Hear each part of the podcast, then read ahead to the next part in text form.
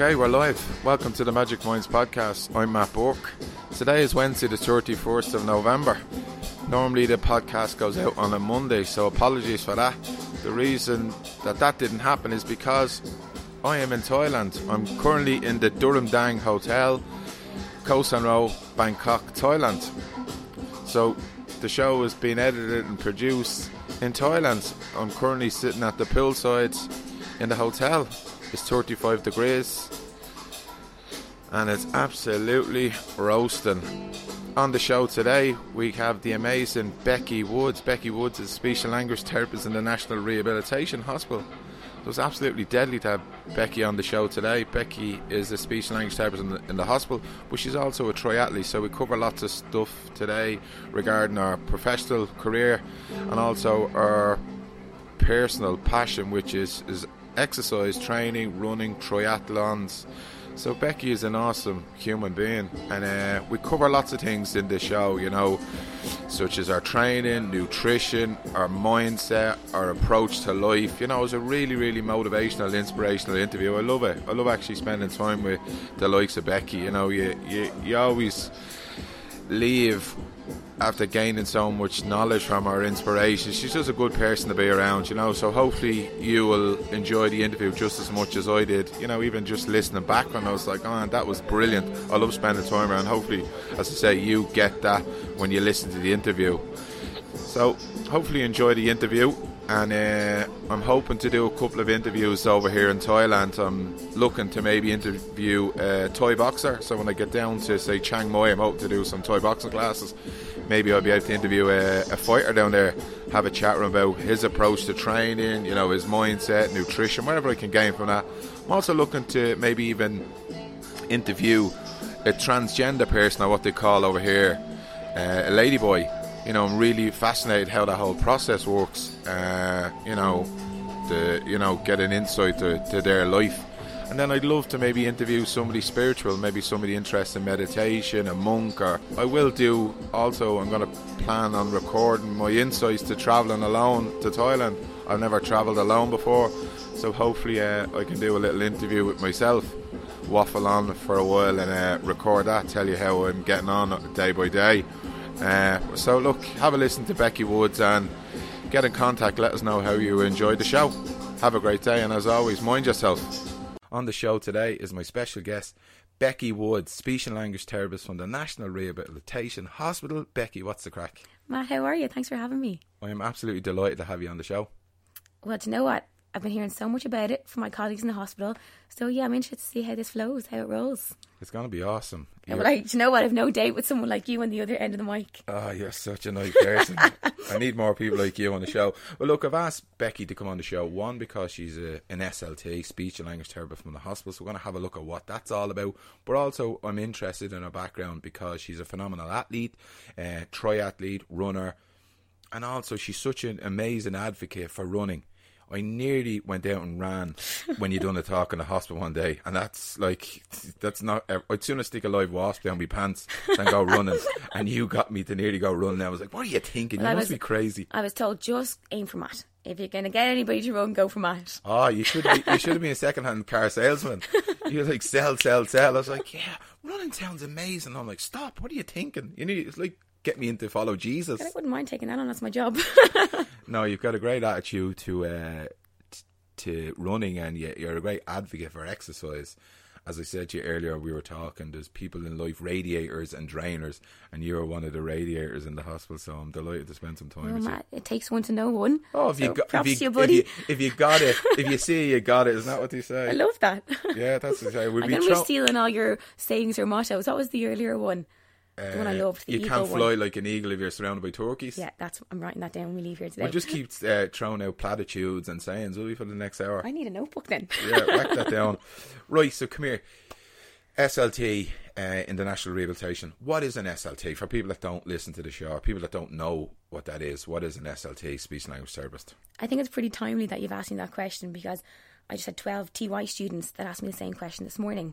Um, normally, I revert this back and I ask you to give me a little bit of insight as to what you think it is oh, first. Jesus. So, but I won't do that to you, Matt, because you're supposed to be on the other side of the mic. So it kind of is what the title says. Um, we help people especially here in this hospital, who have acquired a speech difficulty. So, particularly the way their speech sounds, because they might have weakened muscles of the lips, the jaw, the mouth, the tongue.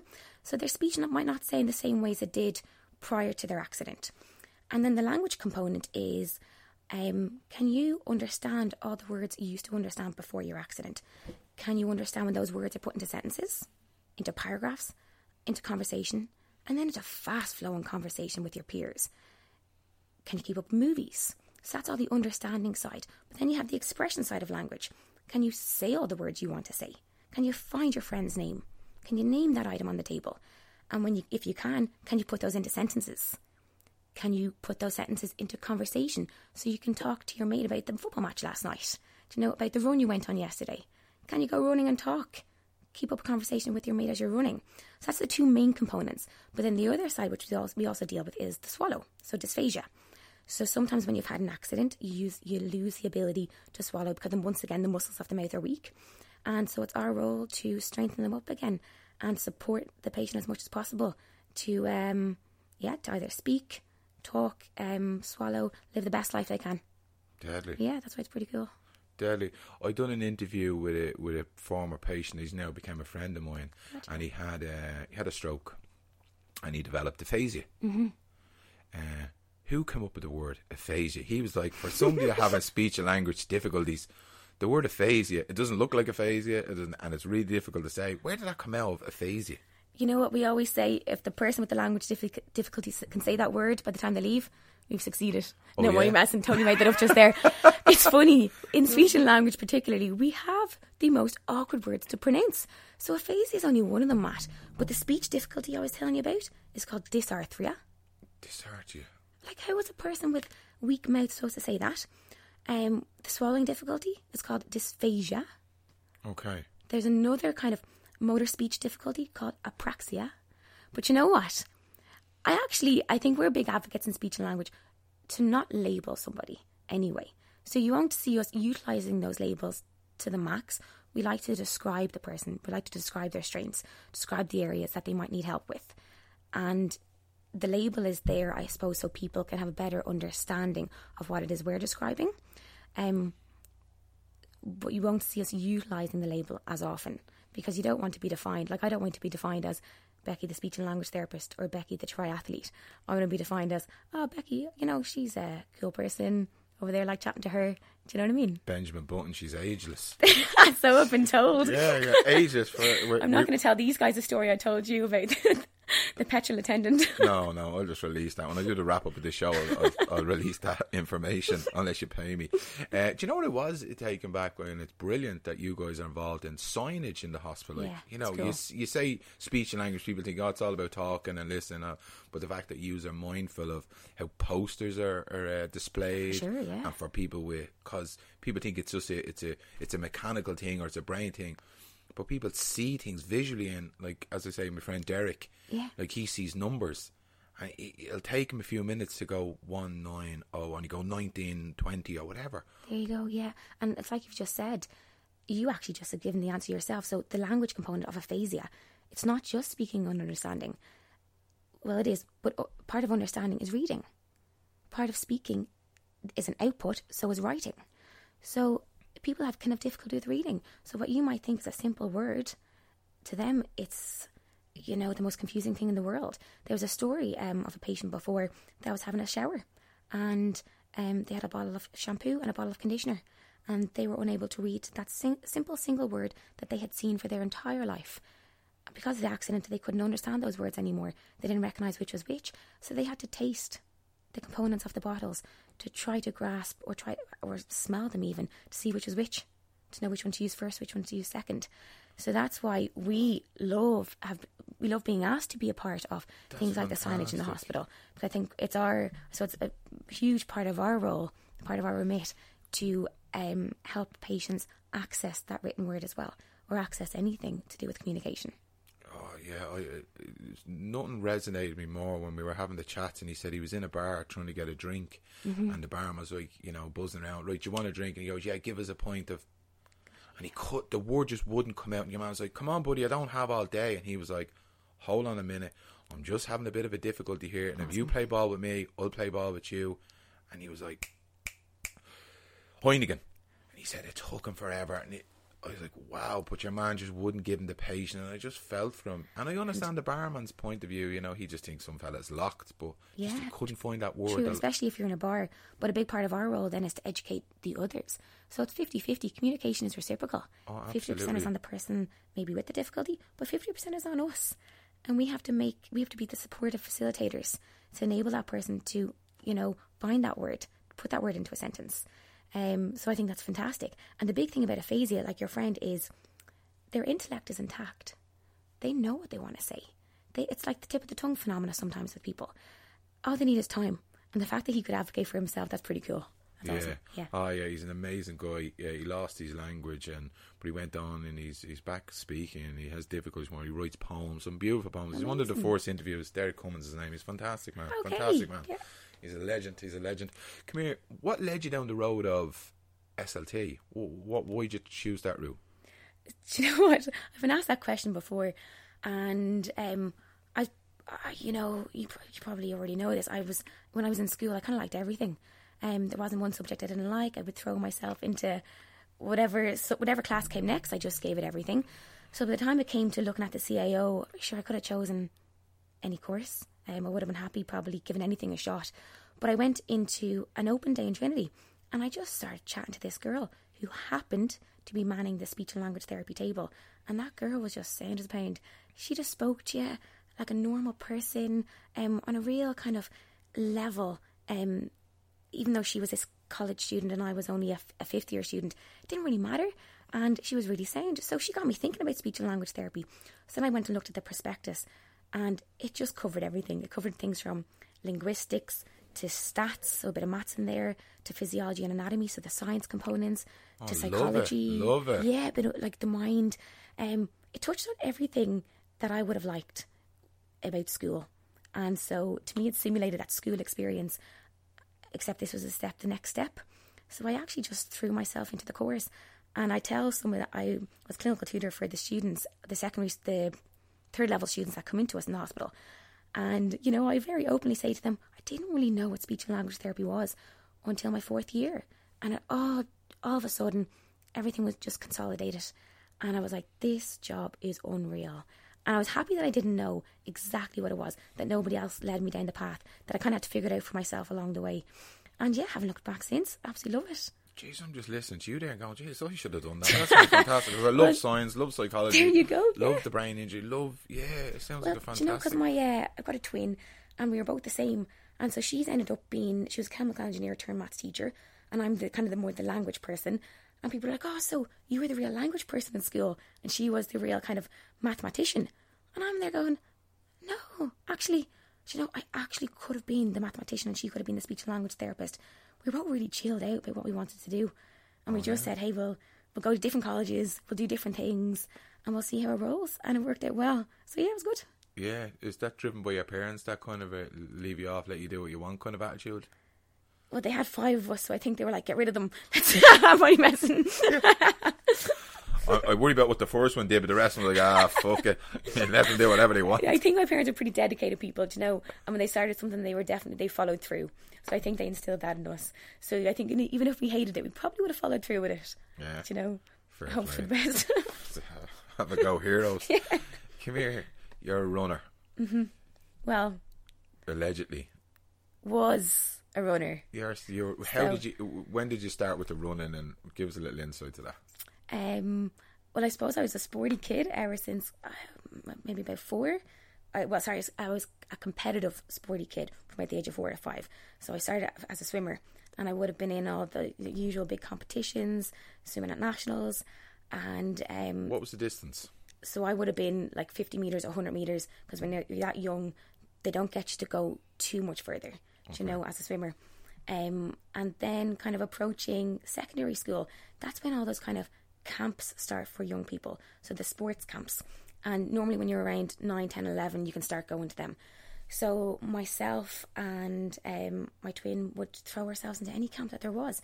Um, but the running the running started actually, now that I think about it, from the community games. Do you know the community games? Yeah. everybody uh, participates in them.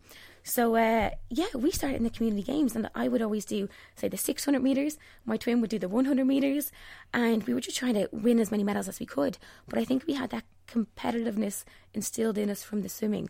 So when we got to running and we started winning at community games, we were like, "This pretty like if you if you if if you're winning, you tend to like the sport." So then we pretty much begged our parents if we could join a running club and they were like, "Sure, yeah, let's go for it." Uh, so get we them out gaff. Get them out. I know. So we joined uh, Clonliffe Harriers, and by that stage we had just started secondary school. And sure, in secondary school, you know, you have all the big competitions. Um, there's the cross country, the road racing, the track racing. You have indoors. So it was just everything that you wanted to do. And we had the most phenomenal coach in secondary school, actually. Um, he was actually now a coordinator in DCU. And he just, you know, took us under his wing. And when you have someone like that that's mentoring you, you tend to love the sport a little bit more. And you got off school all the time, do you know? Perks of the job. So yeah, I just um, I had a great, I, I had great girls around me. I had a great coach, and I think when the environment is right, you end up loving what you do a bit more. So in, I remember when we swam, you were praying in the morning that your parents' alarm clock wouldn't go off, so you wouldn't have to go swimming, or you would pray when you came home from school that dad wouldn't come home from work, so we wouldn't be able to give you a lift swimming in the evenings. That's a sign, But, isn't you know, it? that's a big sign. But running was never like that with me. Running, I woke myself up in the mornings before school to get myself out so I could do whatever it was 5k, 10k, get the miles in before your school day. And then after school day, I'd throw the car, my mom, throw my bag, in my mom's car, even though she was only coming to collect me. Sarah might be off doing something else. And so she'd go home my bag and I'd run home. Do you know? So everything was definitely, I was a lot more autonomous with running and I was a lot more in control and chose when I wanted to do it. And I think when you really like something and it's important to you, you ultimately get better at it. And the better you get, the further you want to go. Do you know? Um, so that's how I got into it, yeah. Wow, I'm just having deja vu here. Uh, I'm thinking back to a talk that you done in the NRH, and you were talk, you done a talk on running. And as you know, I'm only interested in working with disco muscles in the gym. Strength training is my my gig. And I was nearly, I was like nearly going out and buying a pair of running shoes. And right now I'm thinking, running actually doesn't sound too bad. I'm like, I might give it a go again. But I'm going, no, stop, you idiot. Do you know what? Before I go to that, like running is actually it's an unreal sport because I have switched to triathlons, which we'll probably talk about later. Yeah, definitely. And I, I definitely reflect back when I was just a runner, and it is the easiest sport to do. You don't need anything besides a pair of runners. You know? And I, I, I wish I appreciated that at the time. You just leave your house, and by the time you come back, it's just what you've done. That's the only time you've used in your day. Do you know what I mean? It's, it's, you like it's like somebody saying to me, "It's easy to make a tiramisu." I'm like, "What? Running is see, easy? What? What? No, there's about 25 barriers going up right now. But this it's is why- It's sore. I It's totally get that. Yeah, But this is why I wanted to do the talk. Well, actually, Rose, um, I talked. I was talking to Rose Curtis one day about running, and so yeah, we just kind of got got into it. And I realized from that, I came away from that talk just realizing that, gosh, not everybody likes running like I do. Not everybody sees it as something easy like I do. And there's so many myths and fears around the sport, which essentially is just walking a bit faster, lifting your feet off the ground a bit more. So I think that inspired me definitely to put together that particular presentation that I did. Give us Um, a bit of an insight to that presentation people obviously that they're not I sure hospital. rack my brain here, I trying to remember it. Um, I can't remember what it was called, but it was about um, conquering the seven fears of running. Cool. And I think that um, I suppose when I listen to my friends, my colleagues, my family, and they want to go out for a run, anytime I hear the word run, I also hear a fear and an excuse in the same sentence. And I totally get it. Like I do get it. Um, but I always want to be the one that helps them overcome that fear. And I want them to just lace up and go do it and not think too much. So one of the examples I gave um, in the talk was remember that Friends episode with Phoebe? You know, I'm going to look weird. And that resonates with me because my, my older sister would have always said, you know, I'm going to look weird if I go out for a run. You know, there's so many cars. Nobody. The only person that cares about that person running is yourself. You think the whole world is looking at you. And I can tell you, the people in the cars are focused on where they're going, hopefully. The other runners that you might pass or that might pass you don't even see you there because they're so concentrated on themselves, which is what I love about running because you get to get into your own head or you or you get to not think at all. And that's what I was trying to convey at that talk. That if you think you're weird running, yeah, embrace it because nobody else is going to see that besides you. Um, the other one was the fear of injury, and I think a lot of people, especially the old, um, people that are that little bit older, that might not have run a lot in their younger years, are petrified of getting injured, which I also totally get. Injury happens to everybody at the be- anybody at the best times, and um, you know, it's just about giving them the understanding of how to prevent that. You know, everything's preventable. Not everything, particularly run injuries are preventable if you are kind of equipped with the knowledge, the know-how. And so what I did that day was, I suppose, let them know how to ease ease their way into running. I, I think a lot of people can see their mates that are off doing this time of the year. God, every morning I'm like, I hear my friends go, oh, I just did my long run, and I'm like, God, how long is that? And they're like, oh, um, oh, sure, twenty miles. I don't, I don't even do 20 miles. So my jaw drops even when I hear that. So imagine as a runner, if I went into 20 miles, I'd even get injured. So if you're a person that hasn't done any running at all, and if you try to jump into a 5k, that's not gonna that's not gonna finish well. You got to start off small, and that's what I was trying to convey. I try to give them the tools as to how to get started. You know? So they were just two things. I could go on, but I'll just give the talk again. no, I thought it was fantastic. And no, what, what did you take from it? Can you Uh, can you remember? What was the key thing you came away with out of, out of interest? from that would definitely be the go easy. You made it, you made it accessible to non-runners. So I class myself as a non-runner. I am a non-runner. Which we class? well, You you're a are weightlifter, like. Oh, disco muscle expert. Yeah. Uh, so no, I took it away that it, it's. do You know what?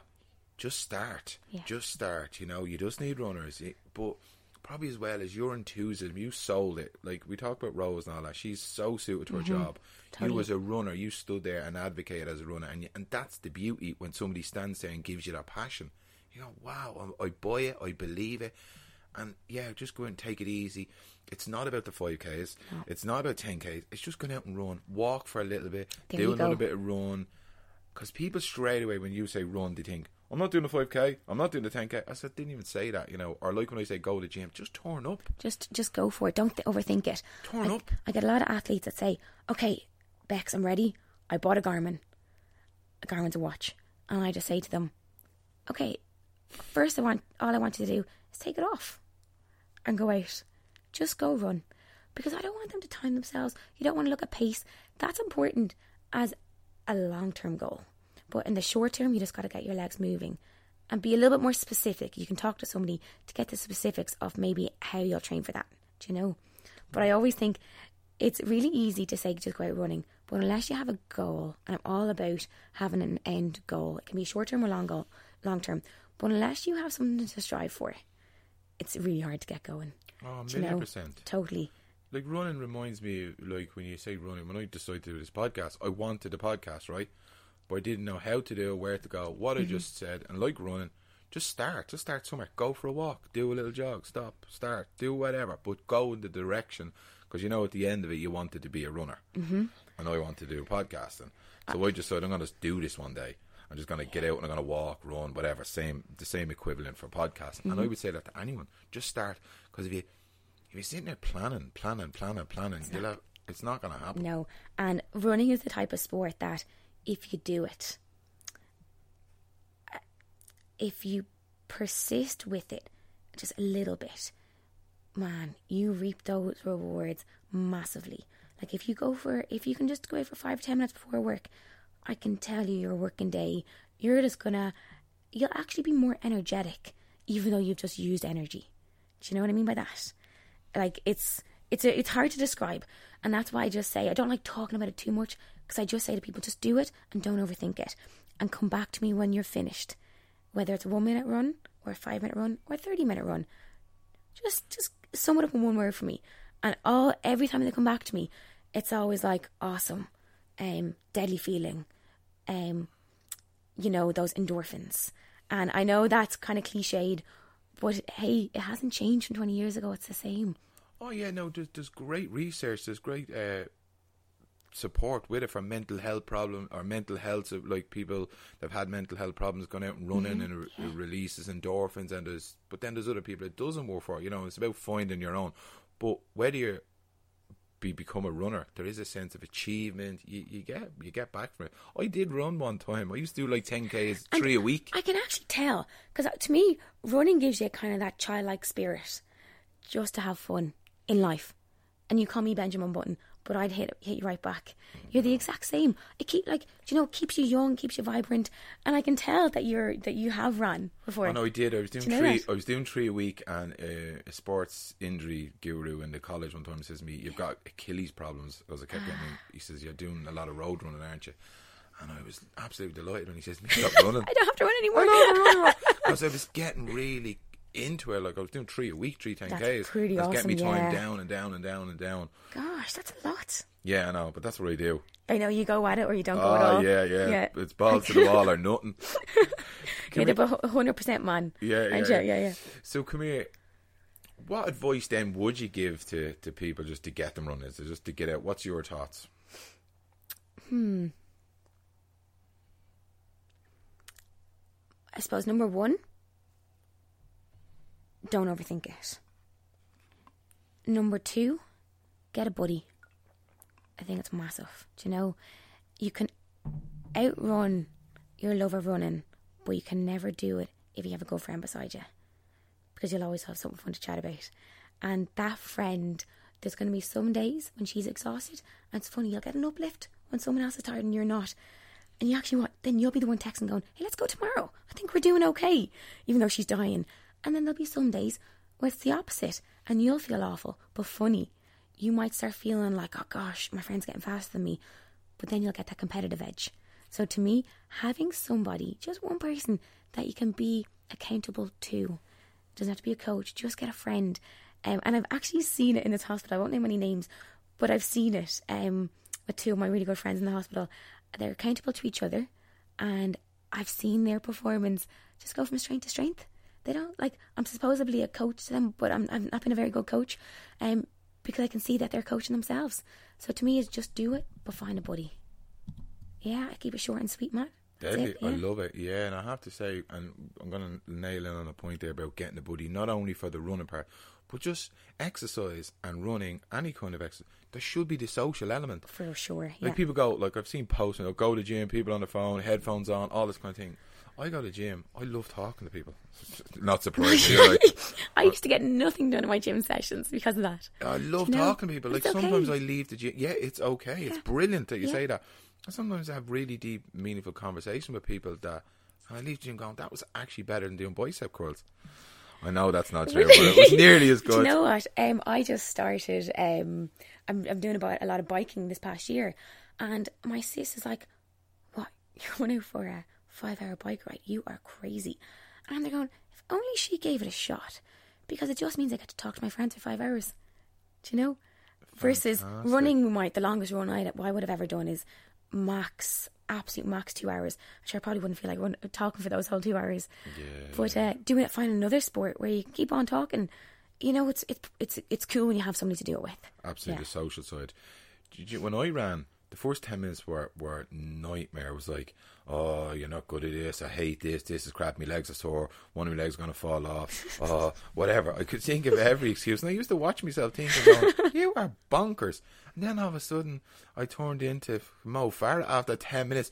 My arms were going and all. I was like, check me. I'm like a gazelle. And then you're probably booking your races in your head. Yeah. But if you think about it, Matt, I actually I thought about this this morning. So I got up out of bed for the first ten minutes. Just when I woke up, I don't want to do anything. So it happens in any any realm of of life. Mm. No matter what you start, if I'm starting a report, I'm going, oh man, this is hard work. But once I get into the flow, I'm there going, gosh, I know this person inside out. No problem. Let's finish it off here. If you're making dinner, the first 10 minutes of you making dinner, you're going to be like, oh, this is so much effort. Why didn't I just go to McDonald's? And then once you're over that 10 minutes, you're like, this is going to be a great dinner. So you can't just put that, that's, it's not just running. Anything. It's anything. Like when I do a report or like a college something, a college Assignment assignment, yeah. I would just go right. I'm going to start my assignment. I do a cover page and write my name, my college go. number, and then I leave and go. I've started my assignment, and the next day I go. I should have. And someone said, "Did you get that started?" Yeah, I have it started. Little did I know, I only put a cover page on it. But hey, It you've was the over start. you've gotten over the, the bump. Yeah, you know? exactly. And that's it, yeah. There you go. It's, Just it's in doing. running. It's in it's in anything you do. So don't just think it's in running and stop because you wouldn't stop in the middle of your dinner. You wouldn't stop in a report. Do you know? Mm, no, that's, that's fascinating. That's fascinating. Jesus, we're, we're, we're like uh, gurus, aren't we? I'm loving this. Yeah, like more. we're like the Dalai Lama. Everybody, we're charging people for advice here. Don't follow what we do. We're just two bonkers no, honestly, people. Uh, come here. You talk about triathlons. Mm-hmm. How did you How did you switch over into that? Um, definitely wasn't a plan at all. Um, kind of fell into it two years ago. Actually, over two years, about two two years and a couple of months ago, I got a really bad injury to my foot, and I suppose up to then, I'd never really been injured. Injured. I had little niggles here and there, and I always was able to get back into that level of intensity in running that I trained at in order to be where I wanted to be. But this injury two years ago, um, even though it was a small injury, it was to a pretty important bone in my foot, and I actually just could not get back to running, no matter how much I tried and tried to get back to the level, the amount of training runs I would do, the sessions I would do, to get back to the level of training I knew I'd have to be at in order to get to where I wanted to get. Um, no matter where I tried, it just wasn't happening, and so yeah, I, I suppose I had to stop and think a little bit. Did I want to just be um, not just be, but for me, it was a little bit. Do I want to just be a participant, toe the line, um, to try to enjoy uh, races here, there, everywhere, or did I want to be a person toeing that line, um, going for gold with that competitive edge? And once I said that to myself, there was no question in my mind. I wanted to be a competitor, and so I had to accept that at that moment in time, running wasn't gonna, I just wasn't able to get back to it. So um, I had been swimming anyway during my injury. I used to swim when I was younger, so I tried to. Now I had a 15 year hiatus, so I was back to the pool after 15 years, and um, I started in UCD, and because UCD is kind of halfway between here and um, between where I live and work, so it was a nice midway point for me. So I started in UCD, and I was invited into this extremely eclectic group of swimmers that um, they don't book the lane; it's just whoever turns up is invited in, and so we had people from a South African Olympian to this woman that swims every single day without fail, to people that used to be swimmers, to triathletes in the group, to another injured runner in the group. So I was just swimming, and um, about a year after I'd just been swimming, um, I there was a charity cycle actually for work here. Um, the Galway Cycle Group were raising money for the paediatric program, and um, I'm I work with the pediatric. I work in the pediatric program here, and so myself, my colleague, were like, "Gosh, we better show our support and participate in this." So this thing that we were participating in was a 400 kilometer cycle. So I just borrowed a bike, you know, borrowed a pair of shorts from two of my OT, lovely OT colleagues, hopped on the bike and went for it. And I was like, oh, I'm never doing that again. Do you know, it was it was a slow pace. You had to stay in this peloton, and it was really fun at the time. But you had never cycled before. But I'd never cycled before. So then I went back to the pool and I told my mates in the pool, especially my triathlon mates, I just did 400k, no biggie, you know? And they're like, what? you did 400k? So they remembered this. And then one of my really good friends at the pool said to me one day, Bex, the triathlon season is kicking off. Um, and this was in June. Why don't you come and watch the first one? See if you like it. This was last year. And I said, awesome. Yeah, I'd love to do that actually. Because I was just swimming and I was doing a little bit of running. But I wasn't competing. And that was a big part of my life gone. So I said, you know what, let's let's go. Let's have let's see what it's like. And she goes, Cool, it's in Carlow and we're gonna cycle. And I said, Oh yeah, cool. How long is it? And she's like, hundred K. I was like, Perfect, no problem. And I still didn't have a bike at this stage. And so uh, I had no concept of how long 100k is in the bike. So if you told me you're doing 10k run, I know immediately how long that is. But when someone says 100k in the bike, like you're on two wheels, to me it can't be that long. So anyway, I also did not know the caliper of athlete she was. I mean, you're talking a, an unreal cyclist. Like when it comes to triathlon, she's more a cyclist, do you know? And so here I was, us two, me going solo with her to Carlow, and I died a death, Matt. I thought I'd be okay because, like, you know, I'm a runner, you know, and um, totally different my God, uh, like- energy system. totally different. The legs, the Muscles, muscles you yeah, need. you know, quad dominant, hamstring dominant, running, yeah, Oh, it was totally crazy. different. Like it took us four hours to get there. We missed the start because I was so slow. But there was 10k left, and we were in the middle of nowhere. And I remember I knew I had my, my credit card in my pocket. And I was like, if a big taxi comes by, I'm letting her go. I don't care. I'm going Oh, back to I'm. I'm going back to Dublin. That that thought has never gone into my head in my life. So Anyway, I got there, watched the triathlon, thought it pretty cool, like it was fine, you know. But in my head, I couldn't stop thinking, God, this is not cool. Was that a shot to your ego? It was, uh, I'd, I'd say it hit me a little bit that someone could be that much better than me in a sport. And I didn't think God had never done this sport before. To me, it was just a sport. We all should be able to do this. You're Yeah. yeah, I should be well over this. I'm a runner, I'm an I, athlete. yeah, I, I just, I never I never had to think like that before. So when I got home and I was like, challenge accepted. I'm going to start biking. And um, yeah, she, so from about August onwards, when her season was wrapping up a little bit, she pretty much took me under her wing. She knew I was, I was all in now and formed a lovely little group. And these people that I was surrounding myself with, they took me under their wing. And literally from September until my first race in June this year, I just put the head down. And I'd say some days I was on the bike seven days a week. Sometimes I was on five times, but it was just, I was just so motivated because I knew I was so bad and I just couldn't accept it. And then the bike just became something phenomenal because you get to explore Ireland on the bike. Um, it was just awesome. So, needless to say, I was dragged into my first triathlon because I was now a biker, I could swim, and I was a runner. So that's how it came about. I don't think that was by accident. You know, do you know what I mean? We, we, you we, yeah, you went back to swimming. I, I'd say somewhere subconsciously in you, you there was in you like triathlon because I could swim years ago, and I, sometimes we, we make decisions and they're not by chance. I, you know what? May, maybe that's why I was so, uh, you know, I, I was pretty persistent with the bike. Now I loved it, so it was easy to be persistent with it. I think all my colleagues have heard about the bike ever since. But yeah, you could be right. I, it's never something that went through my head ever before. And then all of a sudden, I, I just don't think first season. Yeah, I don't think things happen, happen by chance. You know, we make little decisions that point us in the direction, and all of a sudden we're there, and you go, "How did I end there?" Subconsciously, you know, it, I don't know. The, the the mind works in mysterious ways. I agree. I agree with you there. But I don't think I'll ever understand it. No, but it's fascinating, and I love the fact that you, you overcame your you know your, your challenges within yourself. That you we're going to get a taxi. It's funny. I was talking to a guy called uh, Peter Ryan. He done the talk here in the the RTU. He's a, a Paralympian. He does tandem cycling. And he done this race around Ireland. He lost his vision. He's going to be on the podcast. Actually, I'm interviewing him tomorrow night. Unreal. But it's funny that you say that you were, if you, if a taxi went by, I'm going to hop in it. He got so tired, so delusional, so he's on the back and the other guy is steering because he's visually impaired. He was hoping that your man would crash. He was like, I hope he crashes because that means then we didn't quit. We had to stop and I could just stop, but he didn't. And I was like, oh, if he just crashes, if he just crashes, we'd be grand, we'd be grand. Do you want to know the funny thing? I think if he crashed, what's his name? Uh, Peter Ryan. Peter Ryan would have been devastated. And I think if, Oh, a, ta- yeah, if no. a taxi came by, I wouldn't have gotten it. But it's funny what goes through your head. Oh. Time is a weakness, um, and you have to you, you you have to accept that there are times there. But it's how you kind of take that on, turn it around, and turn a weakness into a positive outcome. And to me, that's massive. And to me, sport, being so involved with sport, enables you to do that because there are too many opportunities for that. Do you know? I suppose you you train hard to be able to tolerate pain in a race. So training inevitably, it's going to be rough.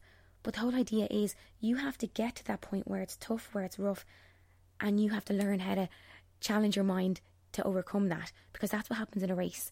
And then when that hits in a race, you're so ready to rock that you love when that pinching point comes because you're like, awesome, I'm ready. And then you get to the other side of it. And so that's why I love being competitive and that's why I love competing so much because it's, you can't wait for that point to hit. Even though that point is the roughest point in the race, you just cannot wait till it hits because you know how much you've prepared for it. Yeah. To Get it? Oh, 100%. I'm sitting here going, man, I can think of so many times. Uh, Well, I'm not a competitor. I'm not. I just uh, love going to gym. But, like, even. But in a gym set, yeah, know? I, even for an exam, I used to rock up the Tala when I Zoom exam, and I'd be buzzing, and they'd be like, "What's this with him? Is he on the fucking the funny tablets again?" get it, yeah. And I'd be like, "I'm so ready for this. I'm gonna blow this out of the water." And I go like, I, I wasn't being cocky. It was like, I can't wait to get down here and do you this. knew you'd done the work. Oh yeah, I put in the hours and I, you know, a mature student. Everyone used to hate us. They're like, shut the fuck up, mature student. Oh, here we go, another great story. but yeah, I was like, I'm ready for this exam. This is my opportunity to shine. You know what I mean? And that's But- your pinch point. Yeah, You know? Yeah. yeah, yeah, yeah. It's not Uh, just me. I'm delighted to hear that. come here. We've covered injuries. We've talked about injuries. I was going to ask you about that. What it would be interesting, your nutrition Yeah. as an athlete. What do you do? nutrition, sleep, and play.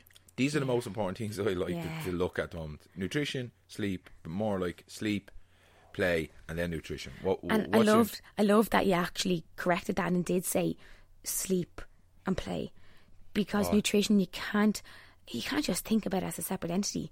To me, it's not that easy. Actually, the easy part is the training. The training is the easiest part. You know what time you have to be at somewhere. You know what time, um, you know what set you're doing, and you've chosen to be there. It's the, everything in between. The nutrition and the sleep and the recovery, to me, are just the hardest parts. Especially when you're full, you're you work full time, and here you want to train full time. So, like my running coach used to always say to me, um, uh, "This is your job," and I was like, "It's not my job. I just came from my job." And he said, "No, this is this is another job. You can have two. So I I, I, I always that I that always I always remember that because to me then nutrition, sleep, and play is like a whole nother side of things as well. So it's like you have to balance three things. And for me, I don't get too hung up on my tra- my nutrition. I think uh, your ability to, to train, so to get through a training session, motivates me to eat well because anytime I don't, I can't train very hard. So to me, I take my day, and I, I, I get this wrong a lot of the time, and I have to correct myself. And I, there's a lot of trial and error with my diet, but I try to see it, see it, uh, see it like the king, the queen, and I actually have another king. So the king is my breakfast. So I've trained in the morning, and I want my breakfast. The bre- that your breakfast has to fuel you, basically, has to help you recover from your training, but it has to fuel you for your day, and ba- be your base for your next training session. So I try to have, you know, as much, protein as I can in the morning um, to rebuild what I've broken in the morning, in, uh, in the session in the morning. But then you need your carbohydrates to give you your energy, and obviously need your veg to keep you, you know, healthy, to keep those vitamins on point. So I try to just incorporate, I just, I just think those three things, and they can be in any way in every single meal then it comes to lunch and I'm addicted to the wraps and the NRH. But actually, just this week, I have, because season's over, so I'm back to starting fresh again. I'm back to having, you know, your chicken fillets, your veg, and sweet potatoes or some kind of carbohydrate. It can be anything. I'm not too fussy. Do you monitor it, or do you just No. go at it? Just go at it. Okay. Um, literally, just do my big shop on the Sunday, and I'll have those three main meals, and then my dinner will be quite similar. Do you cycle? like, do you do you worry about like carbohydrates, fats, the protein? Do you, do, I just worry you- about my protein. Um, because you're doing, you're breaking down your muscles. I'm delighted that so you said that. I'm yeah. delighted you said that. And I think a lot of endurance athletes don't realize it. And I don't mean to be sexist when I, when I say this, but this is from my Mm-hmm. own experience from dealing and working with ladies in strength and conditioning class. They're very worried about putting on muscle, getting bulky, and they've said to me, "Oh, that protein." And when I mention protein, straight away they think chicken, and then they think Madonna, big muscles, and I'm like, if it was that easy, man, I'd be all over that. Uh, yeah, so it's cool that you said that. it's well, important. I'm there going, Matt.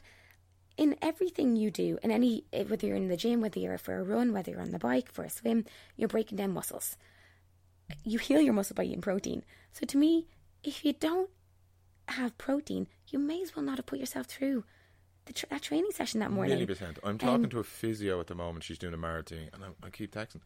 Uh, well, I'm not keep texting. I was only texting last night. How's the eating? How's the eating? Like, Mm-hmm. Yeah. like recovery is key to you completing the race, sleeping better, everything. You know. But I think there's a lot of um, misconceptions out there about protein, and I think the way it's packaged, um, you know, you see the advertisements for it. It is associated with muscle mass, and I suppose, and I needed a bit. No, I'm probably a little bit opposite than the females. I love muscle mass, so to me, I'm totally cool with that. But actually, my training partner, um, is the opposite. She she just wants to be lean. She wants to recover from her sessions, and so it was actually my strength and conditioning. So I had to seek out information on it. So I don't I don't have all the answers, and I, I certainly don't know know everything to do with sport. So my strength and conditioning coach, you know, emphasized the importance of it to me, but he did it in a way that was meaningful to us as triathletes and women, not not just a generalized. You know, have protein; it's good for you kind of way. And I think for me that that was the selling point a little bit. You you need to have somebody that understands you, um. But I think every every woman for sure needs it. and Everyone, needs, every needs biological it. chemic, every biological process in the body requires amino acids. Mm-hmm. Yeah, you know, it's just. Mm-hmm. it, any cell action needs it. You know, and it, it people just associate with muscles, it's Yeah. hair, nails, anything hormonal yeah. production. But yeah, people are just worried about getting big muscles. I know, but sh- hey, if if if it did give me big muscles, I'd be jumping for joy. You know, I've been trying to get my muscles to grow for years now. Um, I'd be piling on the protein if that was the case. Um, and evidently, it, it is. I eat a lot of protein and I'm still pretty small. So, um, yeah, I, to me, once I have my three main meals a day, um, containing the right amounts of the protein, the carbohydrate, and the veg, um, I eat what I want. But when you train so hard, what you want is generally it's okay. Like it's I don't eat a lot of bad food because I know everything I eat is a source of fuel. It has to be utilised, you know. attitude. But now everybody in the speech and language therapy or the canteen or the shop knows I'm addicted to my Coca Cola, and I think it's okay to have your your bad stuff as long as you've had all the good stuff you need in your day. Of course. So, of course. you know- There's no, I don't believe there's any bad. Well, I do. Trans fats are quite bad. Yeah. But generally, food is not bad unless it's eaten in copious amounts Yeah. and you're well over your caloric Yeah. need of the day. And you just do that, boy, because you expend a lot. I'm not saying expend more, eat less. I'm not saying that. You just do that anyway. Mm-hmm. And then you just, within a, you eat within a certain budget. You don't overeat. You don't look like someone you're in great nick as an athlete. What about sleeping, though?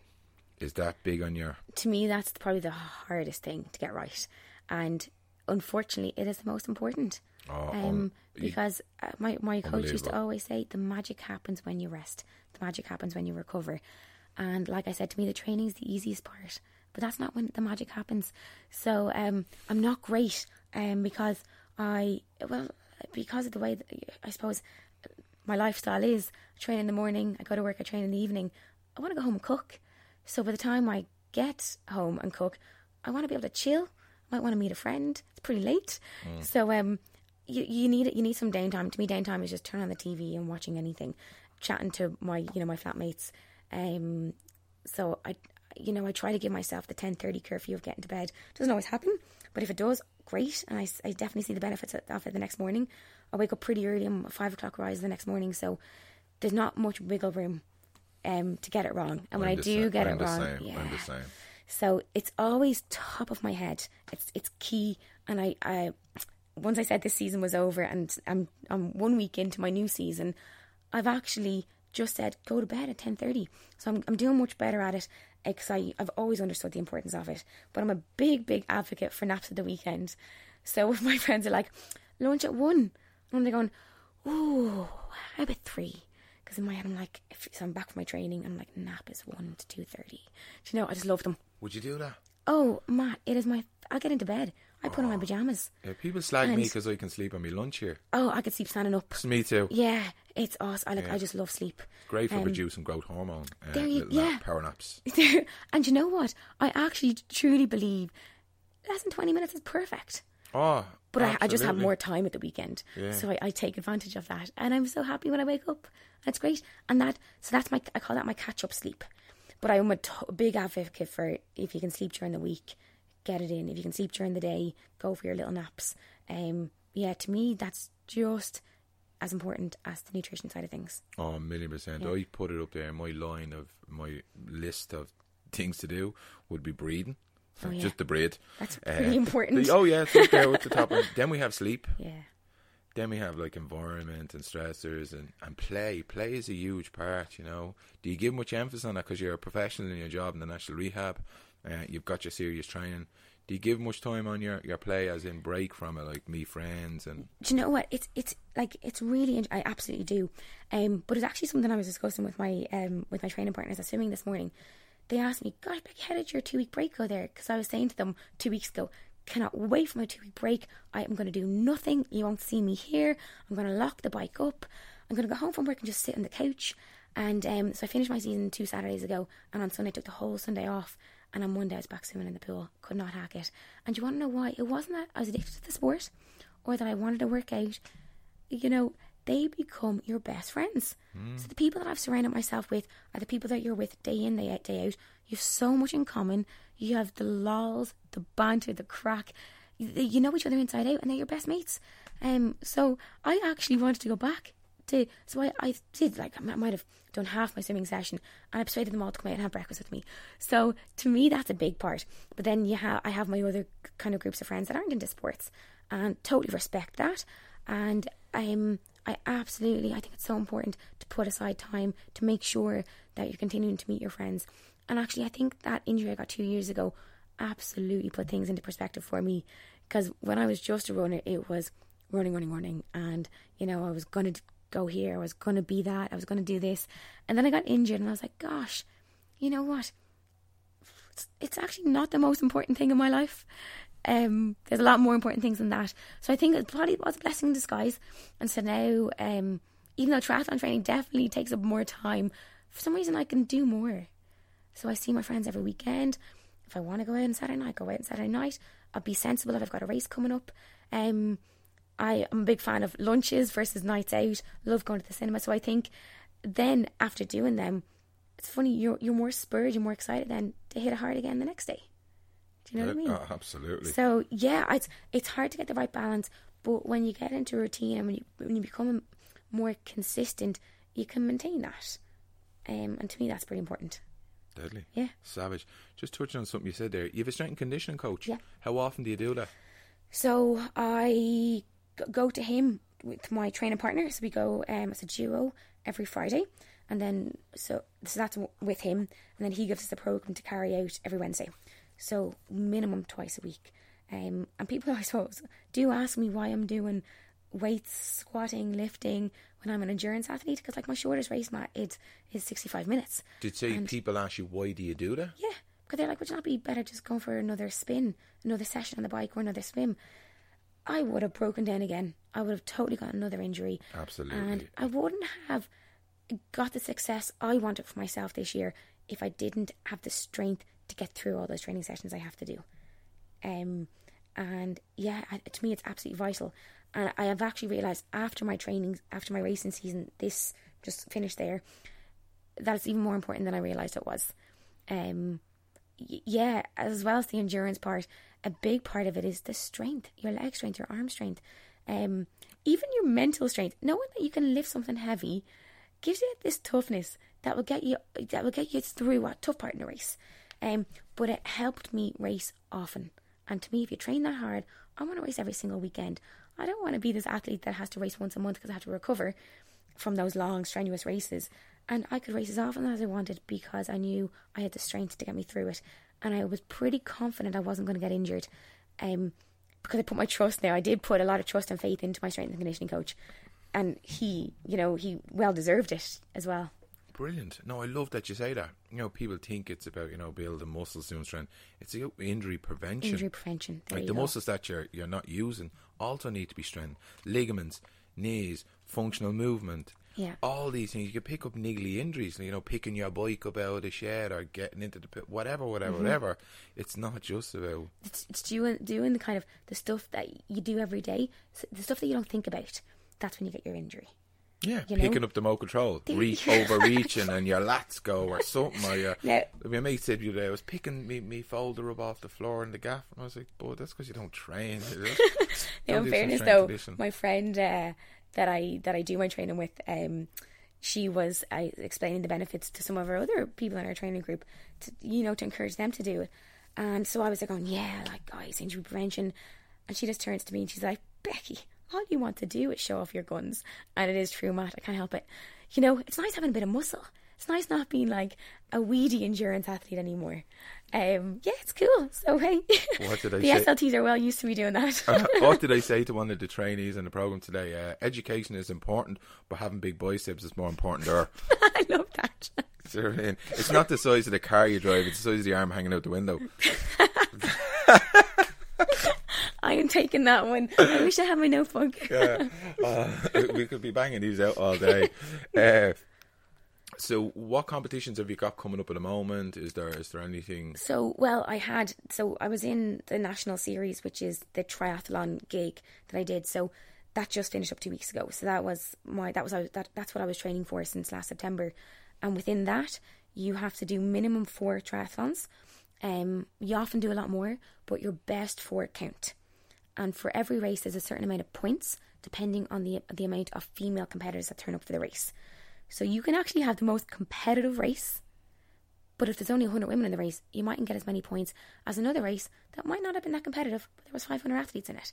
So it's a bit of a. I've learned that it's a, it's it's so different than running competition. You have to be quite strategical about it.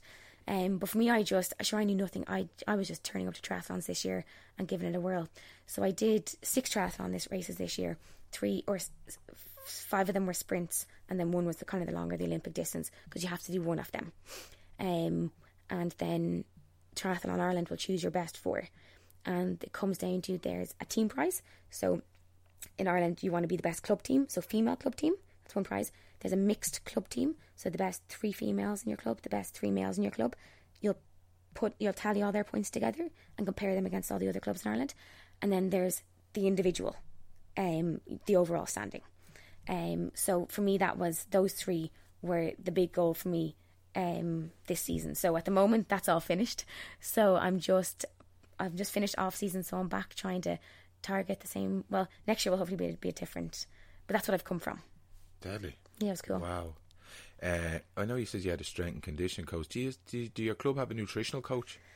So, um, triathlon clubs are a little bit, they're ran a little bit different. So, triathlon clubs will have a biking coach, a running coach, and a swimming coach, but they're all quite separate. So, in triathlons, um, a lot of athletes actually employ, pay for their own coach. And so, um, it's, it can be expensive enough, whereas in the running world, any coach I had was a volunteer, and you just had one sport. So it's it's it's a total it's a totally different setup. Um, so there's no so there's just those three coaches, but you're in this club where there's an absolute wealth of experience from people that have been doing this for so many years. There's so many backgrounds. When you get to know people, the different backgrounds they come from is quite incredible. So you learn a lot if you listen and if you ask questions. And for me, I was just a sponge this year. I was joining anybody and everybody who would invite me to along to a session. I decided to be self. I decided to coach myself to not go down the coaching route because I didn't know what I needed help in yet. It was a new. It was a whole new sport for me. So instead, I just um, yeah, I I tried to take on as much information and knowledge and experience from the people that I was training with, and a lot of them have nutritional backgrounds. Um, have been in the sport long enough to understand that nutritional side of things. So you wouldn't have a nutritional coach uh, per se. I decided this year to take on a nutritional coach as a girl to work with is my mate Carolyn Harvey from ISA Nutrition. So I decided to hand over. I wanted to get down to a certain body fat percentage, and because I work with lots of people and my time constraints, you know, I said to her, "I want you to be my nutritional coach," and she just took away all the thinking from me. That's amazing. Fantastic. One of the best things I've ever done as a as a professional, as a human, uh, to leave my ego at the door and let somebody tell me what to do because I've a background in science, nutrition, Yes, yada yada yada yada yada, whatever. I had said to her, "Do you know what? This is actually not working for me Mm-hmm. because I'm emotionally or, or whatever reason, you know, my own difficulties with other stuff, whatever. I said, I'm going to follow your plan. And it's one of the best things I've ever done. I was like, I that's this is unreal, yeah. brilliant. You know, she she didn't produce magic like she does produce magic, and she got an amazing skill set. But it was handing over control to someone, and she just makes all the decisions. And know. did you stick with it? Did you find it hard to We're 20, uh, unbelievable. It's one of the Yeah. easiest things I've ever done. Really? one of the easiest things I've ever done, I promise you. We're going to do an interview myself with Carolyn, Carolyn Oh, that'd Hart be from. Mm-hmm. Nutrition. Uh, we're going to sit down and go through what, what we did. It was brilliant. It was deadly. Like it's one of the easiest cuts I've ever. I've done cuts before and got body fat down, and then Yeah. I give up because I wasn't sure if it was working or I'd make an emotional decision. Oh, I'm doing well. Have another burger. Yeah. Oh, I'm doing brilliant. Go on the lash. You can pull it back on Monday. Yeah. Where she's like, no, no going on the lash. No doing that. And I'll text her, I was thinking doing this. No, you won't. That's not part of our plan. I'm like, all right, Grant. And it was the accountability. And she's got a scientific background, so I trusted her. I don't trust a lot of people. But I think it's when you're handing over something as important as that to somebody, you have to build trust first. So for me, I'm the same as you. I'd have to build trust, and then I'll give it 100%. Yeah. You know? And like she has a, a huge experience in bodybuilding, she has huge experience Oh, in life. You know, she's she's she's got a great set of skills other than nutrition. You know, she brings like what we do with our job here, Yeah. not just an SLT, where everything else and we throw it all in the, in the mix and we go at people. Yeah. And she has that skill set. it- It's it's mad. I, I just I, couldn't. bel- I think it's brilliant because I think what you were probably doing before is you were being so persistent. I think when you're persistent, you can achieve something, and you did. You achieved, you know, the weight. You achieved a leanness. But if you're consistent, you'll maintain it. And sometimes I think if you can hand something over to somebody else, they'll help you with consistency. And I think that's so important. and accountability. Yeah, accountability. And, the way I the way I was seeing is I'm representing her and her company. Yes. Mm-hmm. And I'm I'm not gonna let her down. And I like I'm a team player. I never used to think I was a team player, but I'm actually all right. uh, and I'm a doer. I know there you something. go. I was Yeah. like, I actually, if you tell me what to do, I generally do it. I know you think, nah, I'll just do whatever I want. But no, I am compliant to certain things. You will because you're so used to being dedicated, driven, and you don't want there to be a, a slip up. But it's funny because this year was the one year I suppose I didn't have accountability to somebody. So my entire life I had a coach, and this was my one year after I got injured. I decided, you know what, I've learned so much from them.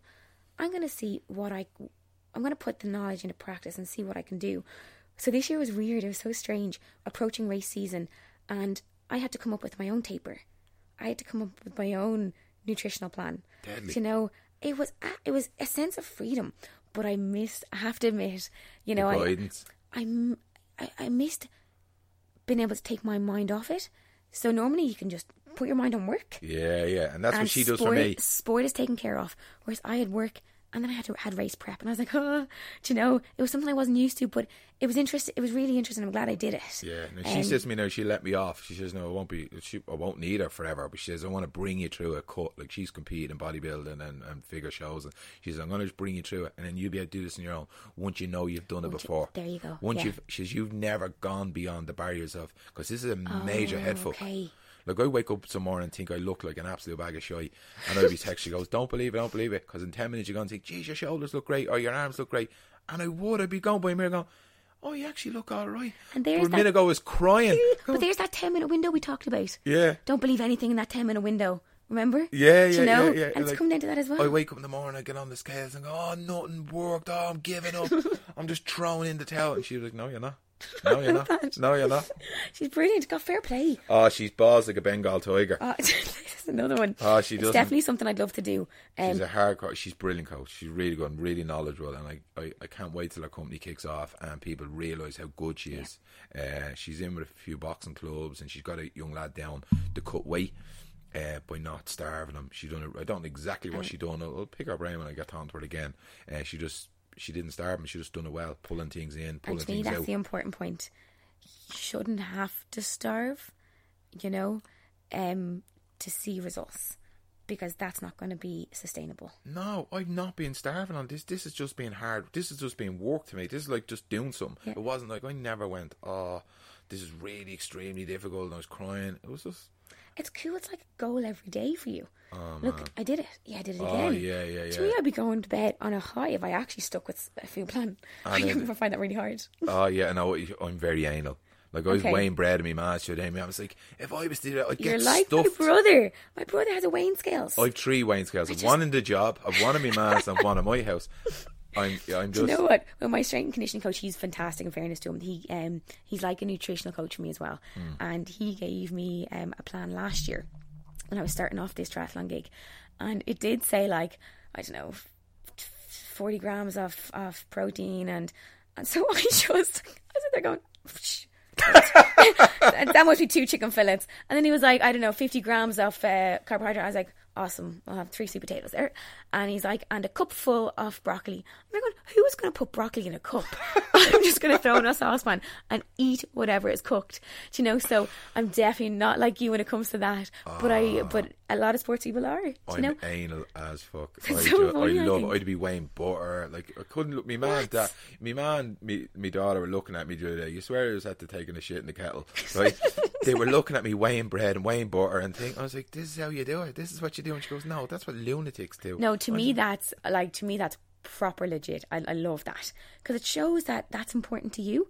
That's your goal, and nobody is going to come between you and your drive to achieve that. I'm falling out with my mates over carvery. They're like, "Are we going for carvery on a Sunday?" I'm like, "No, it's low carb day." And I can't equate for what the people in the thing going. All right, you're like your woman now, friends. What's her name? Monica or something. Yeah, like I was. Here's one for you. I was going to go into. Uh, do you know Boojum? Yes, love right? Bouillon, Yeah, I love Boojum. Yeah. I love burrito bowls, but I don't know what's in them. So I went in one day with me weighing scales. you know? Oh, you how don't much know the carbs, how much sauce, and I was gonna ask the girl to weigh everything, and I bottled it. I bottled it. I if was you ashamed do that, let me know because I'm going to go in my video camera and we'll put it up beside your podcast. I was going in, I had it in my bag, and I was like, "Can you weigh the food?" For you know, I- I just couldn't do it. I was like, "Can I have a burrito bowl, please?" you can't know what's in it. Spoonful of this. But I actually, you know, I totally respect that because when I see my brother, who's more of an athlete like you, he was a rugby player. He's big into the gym. Y- you do have to be a bit more stringent to achieve certain goals. oh yeah, you So can't guess it. You, you, can't. you can't you guess can't. it. And so for you, a big part of your sport is nutrition and the requirements. A big part of mine would probably be, um, for instance, the intensity level I do a specific bike session at, um, how long or how fast a run is. So to me, that's more the nitty gritties with me, and it's just fuel. Whereas yours is, I need to get that right in order for that that weight session to pay off. The devil's in the detail. There you go. Yeah. Yeah. And that's why it's so. That's I think why we're drawn to it Yeah, it's uh, because it's- of the detail. Yeah, absolutely. Jeez, yeah. But uh, part of as well for me was a sense of achievement because I have all these qualifications and I felt like a fake. Now I had a great conversation with Rose Curtis about this man that she met, and he's a he's a he's a guru for change, and Yeah. but he has fluctuates in way up down up down. But he says, look, I can I I deal with training on change management, but I Mm. have struggles with me change. And I'm going, Jesus, that's so poignant. But I think, um, sure, I was actually once I was talking to somebody recently, and it made me think about speech and language therapy. I'm a speech and language therapist, and I have often come in with a hoarse voice. I, my, I know exactly what I could do to help myself overcome that hoarseness. Mm. Do I do it? No. Do I ask one of the other speech and language therapists to help me out? Totally. You know, you want someone to. It's it's easier to ask someone else to help you out than to do something yourself almost, even though you're equipped with the knowledge. There was a physio um, who I saw in crutches, and I always think, gosh, physios, sure, they're invincible. Like if they if they have an injury, surely they can see it coming on and they'll stop it. But like that's not the case. So normally, what you practice and what you know a lot about, you actually need to seek assistance. You need to be okay with going to somebody else and saying, "Hey, what do you think? Can you help me out a little bit with that?" Absolutely, Um, and I think that- yeah. that's fascinating. You said it because I did talk to Maria Frampton, the psychiatrist, with that. A lot of doctors in America, for, over four hundred or more, die a year by suicide because they don't seek the assistance of Mm-hmm. other professionals. And to me, I was like, "Do you know what? That sounds like me. No, like that I wouldn't seek the professional because in that that industry is like, oh, you should know it yourself. Or I was like, no, I'm gonna I'm gonna go for this. Well, for sure, you'll become better now in your uh, in your industry by seeking out knowledge from your peers. Because I think in this day and age, as well as having the internet or books, uh, to me, peers are the biggest resource and the best resource we'll, we'll I'm a student of life. Yeah. I, I learn all the time. I don't know things, and I'm I'm delighted to say that I don't know because all I ever say to people, "Jeez, I didn't know that. It's deadly. Tell Mm-hmm. me more about that." Yeah, that's Yeah. it. I to- totally get it. It's like when something complex com- comes through the door. You know, my, my twin always, I, well, I always ask her, God, you not get bored in school teaching maths? Like, is, is every day not the same? And she's there going, Becky, that's like me asking you, is every day not the same in speech and language? And I totally got it. I was like, God, if every day was the same, I'd become so bored. And I love the way here, you know, every day is so versatile, so dynamic. You don't really know what's going to come through that door that next week, and you're excited to see because it means you're going to step up your your know how a that little bit more, you know, and you'll never have all the answers. And I kind of like that about the job. I kind of like that about, about my sport. Uh, I think if we did have all the answers, we'd be so bored. Oh, absolutely, absolutely. On that note, for people listening to Mm-hmm. the interview, listen to you. What's the one thing you'd like them to take away from this interview? Um, I think a lot of the interview we, we did talk about sport and you know overcoming hardships, overcoming bad times, um, trying to turn that into you know a positive outcome. And what I've learned a lot from that experience is being grateful for your body and treat it well. And if you can do something, do it.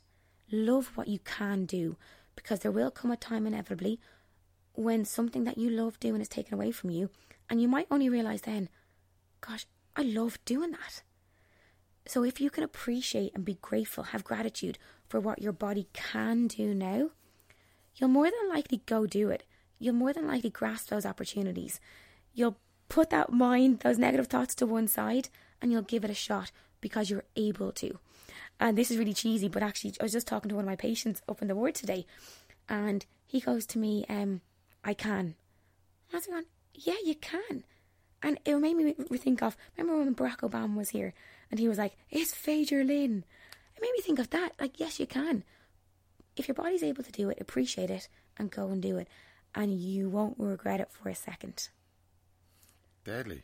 I, I sometimes do wonder, I wish, wish, not wonder, I wish that these were uh, videos, and I will be moving into the uh, the, the video. Uh, oh, I'm glad. Video see my hands going haywire. No, I love that. Like you just you come with so much enthusiasm and passion, and it's as genuine and it's as real. It's I love spending time with you. I love when we bump into each other on the corridor.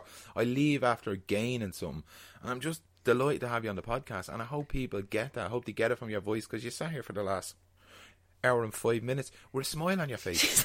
I think me and you were here for longer, but yeah, no, we've done a lot of talking before this, absolutely. But you, you, you, you sell running like it's this it, wonderful, wonderful thing. Like you, you, you become a unicorn or something. You go out run. I, am nearly going to buy a pair of lycra shorts and go running. Well, you know just, what, Matt? It's very easy to talk to a like-minded person. So everything you've just said there is mirrored in you. So oh, it's yeah. easy to smile when someone's smiling back at you. Yeah, like, so, uh, I swear to God, not one of us has had a drink before this interview. There was no drugs taken in the making of this interview. I promise you.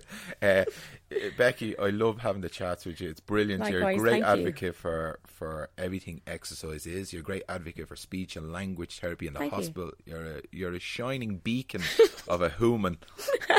Thanks very much for coming on the Thank show. Thank you so much. Appreciate it, Matt. Okay, so there wraps up another tremendous interview. As always, I'd like to thank my supports Niall Riley from Rooney Media.